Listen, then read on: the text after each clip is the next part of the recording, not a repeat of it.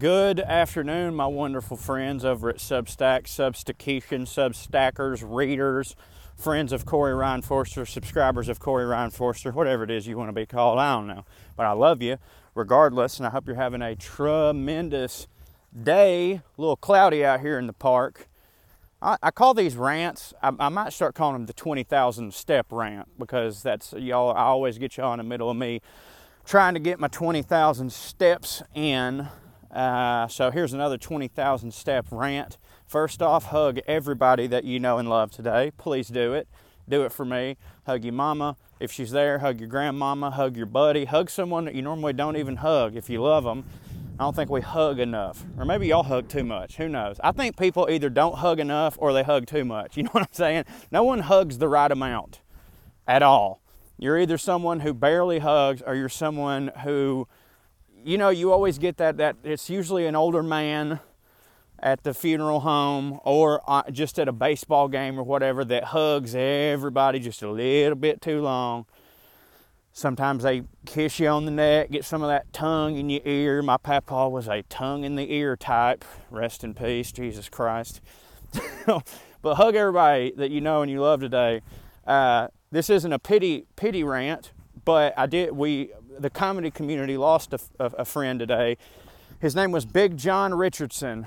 Big John Richardson, if you're from the Louisville, Kentucky area, I guarantee you know him because he was a fixture in that community in the various clubs that they've had over the years. He also, if you ever used to come see my shows at the Comedy Catch in Chattanooga, Tennessee, you'll probably remember Big John as well.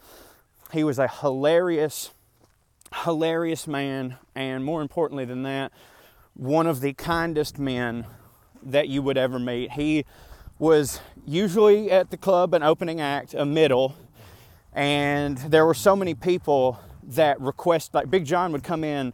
He would be there three weeks in a row sometimes because whoever the headlining comedian had requested Big John, and that really says a lot about Big John as a person that people would go out of their way and be like, "Hey, I know I want Big John to be my middle."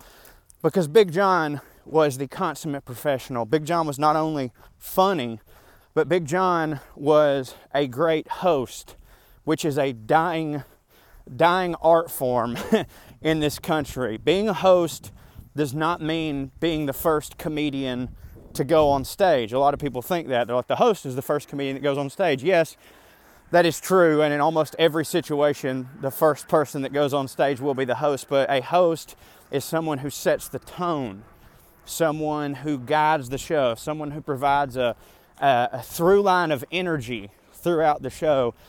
And nobody was better than Big John. Big John would crush you with laughter, but he would also make you feel welcome. And he would put over the next comedian just bigger than anything. Like he he let you know.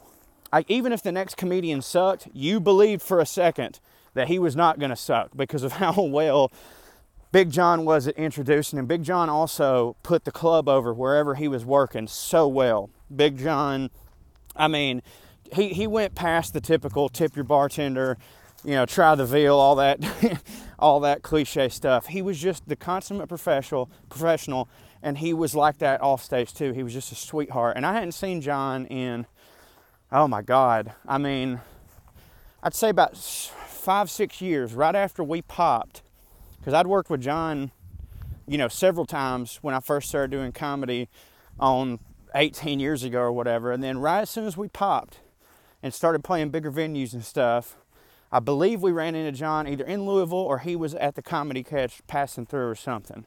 Big old smile, we hugged, we talked. And you just never think that some time a time is going to be the last time you see somebody.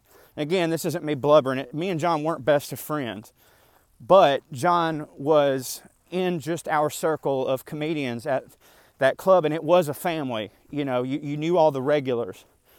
Uh, he wasn't from Chattanooga, so he was more like a third cousin or something because he'd only be around every now and then. But still, we had our community, and uh, you just knew where you stood with these people.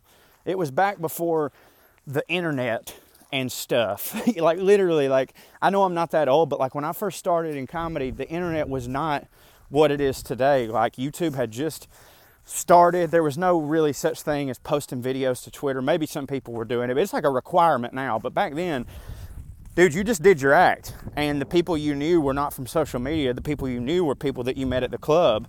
And there's probably tons that I've forgotten over the years because they didn't make an impression like Big John or they weren't as sweet as Big John. And so the Comedy Catch extended family lost a good one today.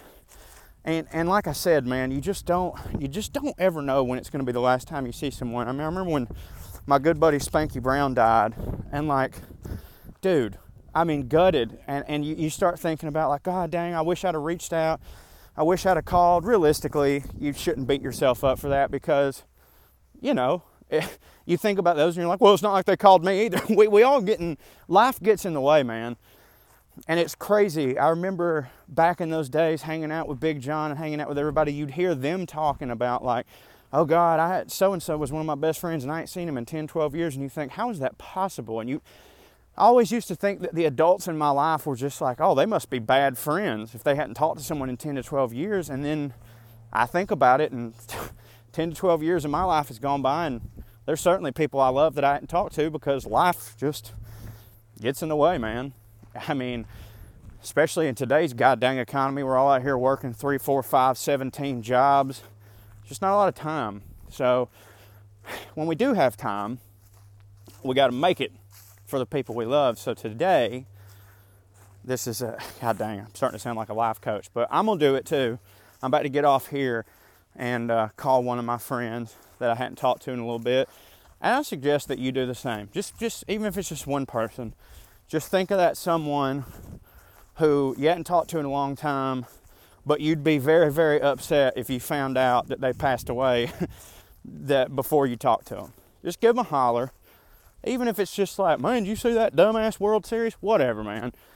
Human connection. We just, it's not our faults that we've lost a little bit of it because I think with the internet, we just think, well, everything, everybody's always available. So I can always reach out. And uh, yeah, so I'm going to make that phone call right now.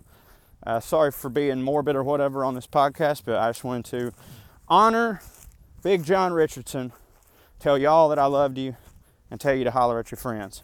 I'll talk to y'all later. Love you. Bye.